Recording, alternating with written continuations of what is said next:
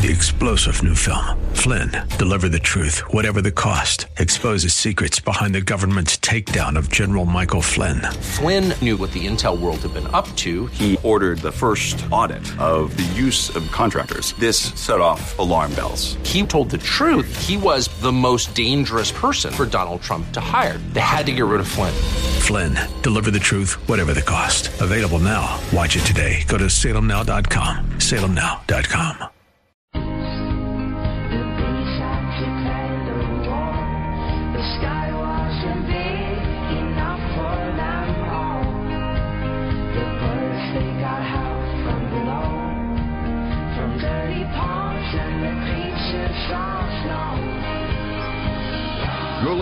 Rob Black and Your Money on AM 1220 KDOW, an iHeart radio station.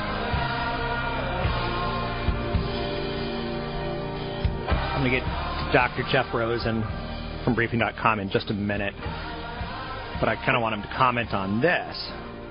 An article out today literally zero homes in San Francisco that a teacher can afford. The average teacher in San Francisco County makes $59,700 a year. In order to, uh, that basically means they could afford a $220,000 home. There's government programs for teachers that'll help them with 20% down, but there are literally zero homes for sale right now in the greater San Francisco area, which includes, you know, many, many, many counties.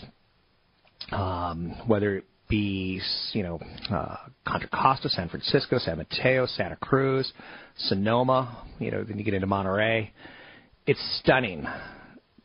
That's going to be a problem if you're not Mark Zuckerberg, Larry Ellison, or their close colleagues, because you need teachers to live close by to raise your kids, to raise the school scores, to raise the home values. Let's bring in Dr. Jeff Rosen, Chief Economist, Briefing.com, clearly and concise with all things economics. How are you, Mr. Rosen? Good. Any comment on firefighters, cops, teachers being priced out of areas and the economic ramifications? Yeah, it's kind of actually surprising. At least, uh, yeah, and I don't know San Francisco in terms of what the laws and the regulations are, but like in Chicago, um, if you want to be a school teacher eh, with the Chicago public school system, you have to live in Chicago proper. So, you know, the fact that you can't buy a house you know, in your district means that you know there would realistically be no teachers in Chicago. Um, you know, obviously you can get around that by by renting a place instead of buying, but uh, it does make for interesting rental rates if um, because they you know in order to attract people at that you know income level, you, you can't have a rental rate that is normally associated with the underlying value of the asset with a you know with a house that's you know three hundred to five hundred thousand dollars. New home sales came out today, and they were much stronger than expected. How did that happen? um, that's the uh, million dollar question. I, it's one of these things that, uh, and, and I was talking with um, with Pat O'Hare, you know, and you talked to Pat uh, yesterday, sure. and we were discussing the weather effects and how the weather effects are going to be played out and how the Fed's going to look at this. And, and I've been one of these people who have believed that the weather is being used as an scapegoat, and it's not necessarily um, you know weather related for all the bad econ data that we've seen in, in January and in uh, late December. In my opinion, it's been more of a cyclical downturn that we've seen um, that normally comes around uh, this time of year when we've seen in the last few years.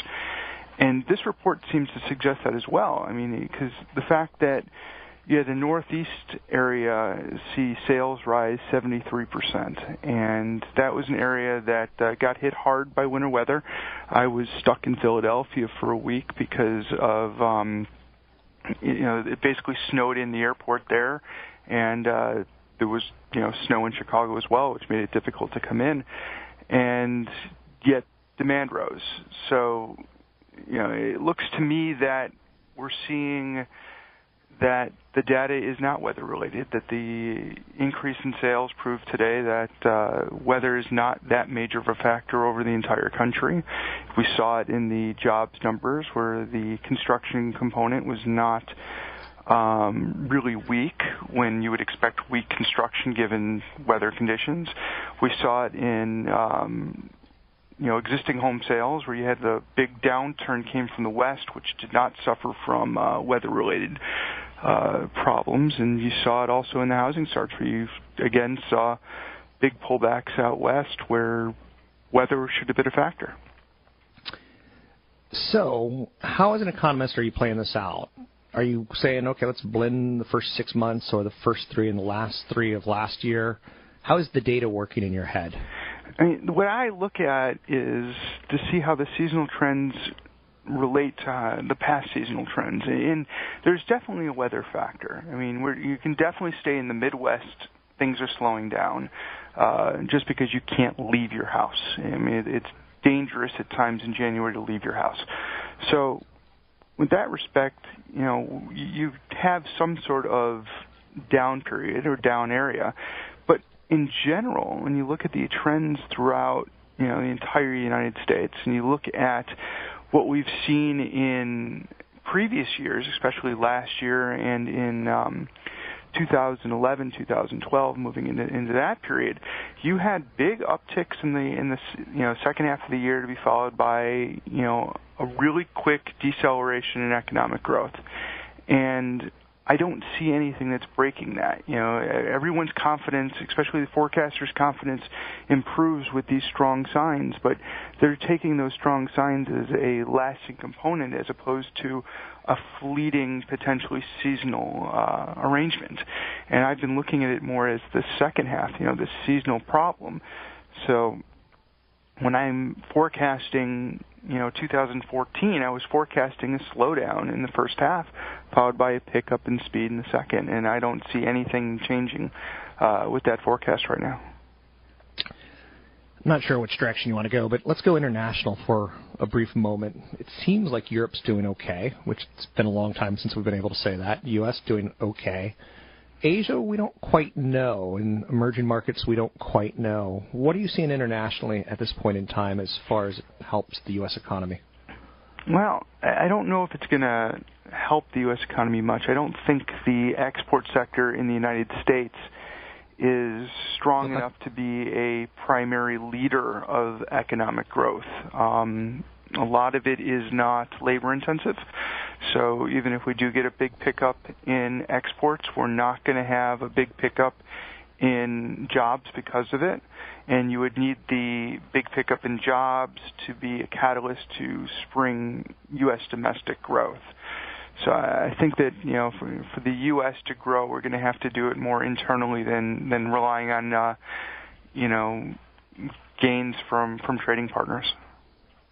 What are you working on right now? What are you seeing that's more important? Because I just asked a really stupid question, so I kind of want to like get get smart again. Well, um, I mean, I'm spending a lot of time on housing because you know it, it's you know it's a very big key to this recovery. Okay. You know, everyone's using the the housing uh, metric as the key component for solid growth in 2014, and we saw you know a nice bump up in construction. The question is, is that going to continue? And it's concerning the way the trends are in sales, meaning that we're seeing slowdowns in sales. We're possibly going to have higher interest rates going forward, given the Fed is likely to continue tapering, uh, which will reduce affordability conditions. And at the same time, you have builders building into this. And uh, is that the smart thing to do? And, and if that you, you know determines is not the smart thing to do, and, and builders cut back, how is that going to help uh, overall economic growth if the housing sector is not a primary contributor to positive gains? What effect do you think higher interest rates will have in real terms with real people? Credit cards, higher mortgages? Is it going to be material, or is it something that will adjust to as it slowly happens? It, I, I, most likely people will adjust to it. It all depends on uh, inflation, and, I, and I'm a proponent of not believing inflation is going to be a problem uh, over the next several years, and that follows basically what uh, expectations are based on, on TIPS rates But if inflation unexpectedly increases and it forces the Fed to raise rates at a faster rate than they anticipated, that could cause problems because you will see, you know, drastically higher credit card charges and, and whatnot. Uh, well before the consumer can adjust their spending habits to take that into account. Anything else that you're working on, or anything else on the horizon that we need to be aware of? No, next week is jobs. I think that's the the key thing to look at. It'll be interesting to see uh, on Monday how the uh, sales reports come in. We're going to see the services component probably heavily affected by weather.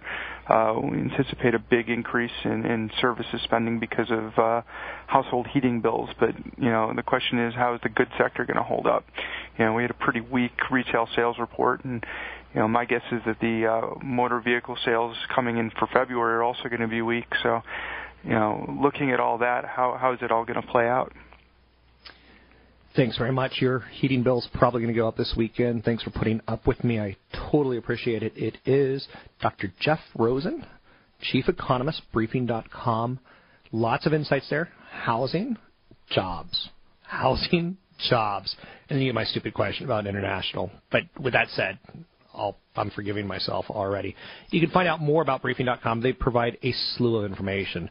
Um, Tuesdays, I talk with Patrick O'Hare. Wednesdays, I talk with Dr. Jeff Rosen. It's one of my highlights of the week. Um, briefing.com provides independent live market analysis of the U.S. and international equity markets. Um, you can find out more at briefing.com. And when I endorse something, I try to endorse it. I've worked with these guys. They haven't paid me a penny. I've used their product for 15 plus years.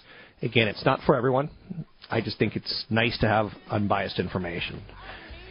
To get your calls in the air, it's 800 516 1220. It's 800 516 1220. Anything you want to talk about, we can talk about.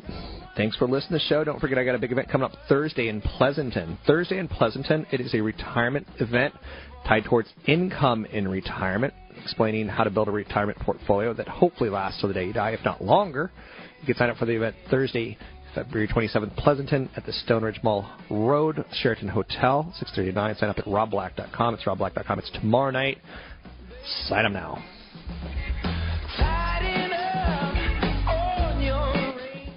AM S&P 5. Maybe I should pack my things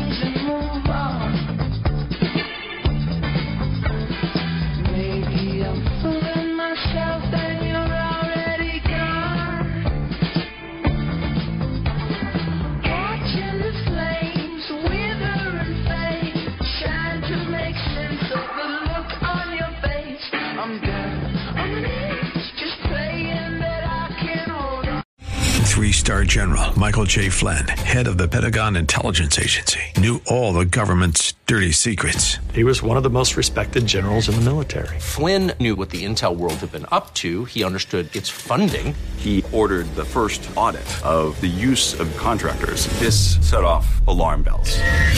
The explosive new documentary, Flynn, Deliver the Truth, Whatever the Cost, and covers the facts behind this scandal. Flynn told the truth. He was the most dangerous person for Donald Trump to hire. I find out the worst enemy that I'm going to face in my life is right here in America. They took my assessment and they wanted me to change it. And I was like, I'm not changing it. They had to get rid of Flynn. With in depth interviews, archival footage, and never before seen personal records of the man behind the headlines. I just felt like I was drowning. Flynn, Deliver the Truth, Whatever the Cost. Available now. Watch it today. Go to salemnow.com. Salemnow.com.